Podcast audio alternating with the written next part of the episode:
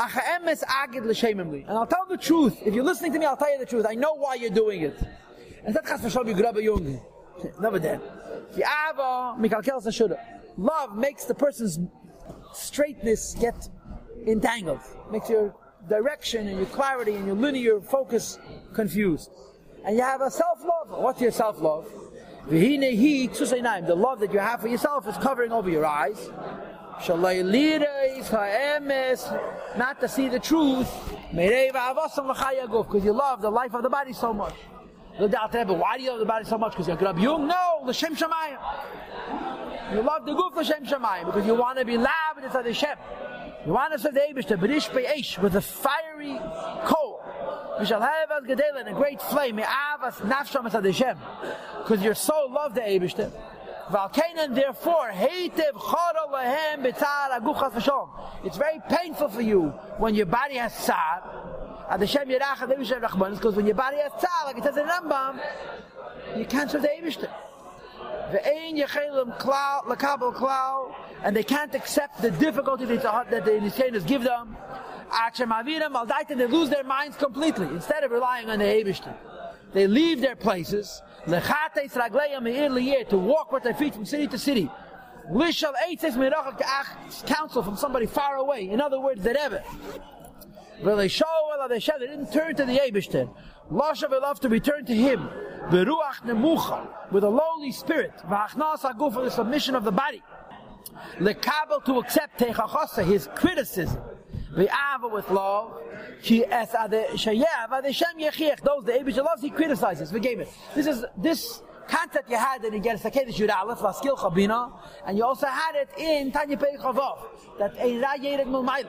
There's no bad that comes from the Eibush. When a person has a challenge, that's an Nisayon from Alma Diskasya, that a person should reach higher Madregas. Says Alter Rebbe, your only reason you're worried about your Gashmi is because it helps you serve the Eibush, and it makes you lose your equilibrium. And what should you really do? You should really accept the Yisun B'Ava. And you know that it's an assignment that's supposed to bring you to a higher madrega. The Eibush is like a father that's compassionate, that is chacham, he's wise, v'tzadik, and he's righteous. Hamakeh b'nei that hits his son. She'ein leben chacham, that a son who is wise shouldn't lahapech eila, to turn his back to his father. Lanus, to run away from his father. Limtzalei Ezra, to find somebody else to help him.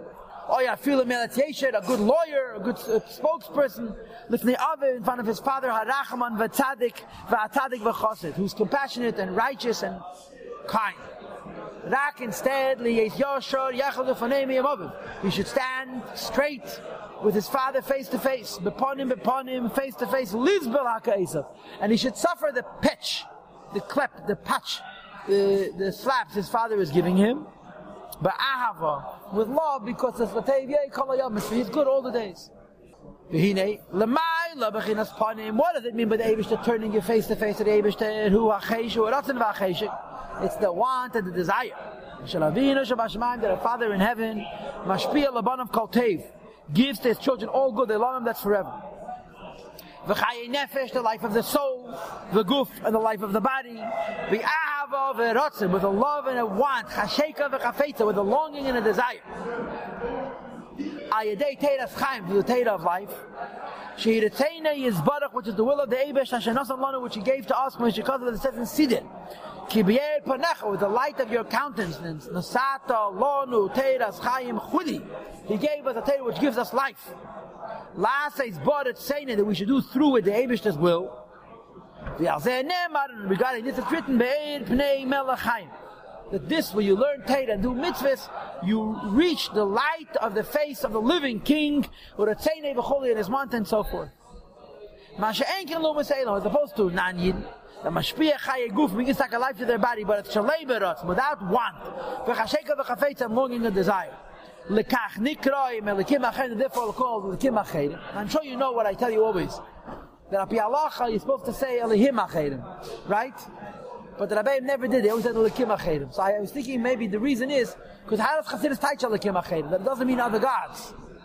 Elohim means the Eibush. That Acherim in the way of Acherim. They translate Elohim Acherim under the Getter, other gods. So they say Elohim. But in Hasidus Elohim means the Eibush. In the way of Acherim.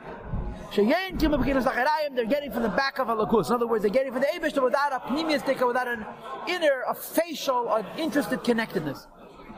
The same is true by the person, that by people as well. We see that when you're facing somebody, that shows on a want and a longing to this person is the face of that person. If you don't accept with love and with will, it's like you're turning the back of your neck and your back. So the M S is, the Eibush is giving you a challenge, and you feel this, this challenge frustrates you, and it prevents you from being able to serve the Eibush appropriately. So you come running to the Alter Rebbe. The Alter Rebbe says, you should know this is a pnimius of Elokus. You should turn your face and take it. So, that, so in other words, even though the fact was Alter Rebbe wasn't enough, he did answer questions. Alter Rebbe is saying, you should be makabel, you shouldn't be ava, and not come running to me for eitzes.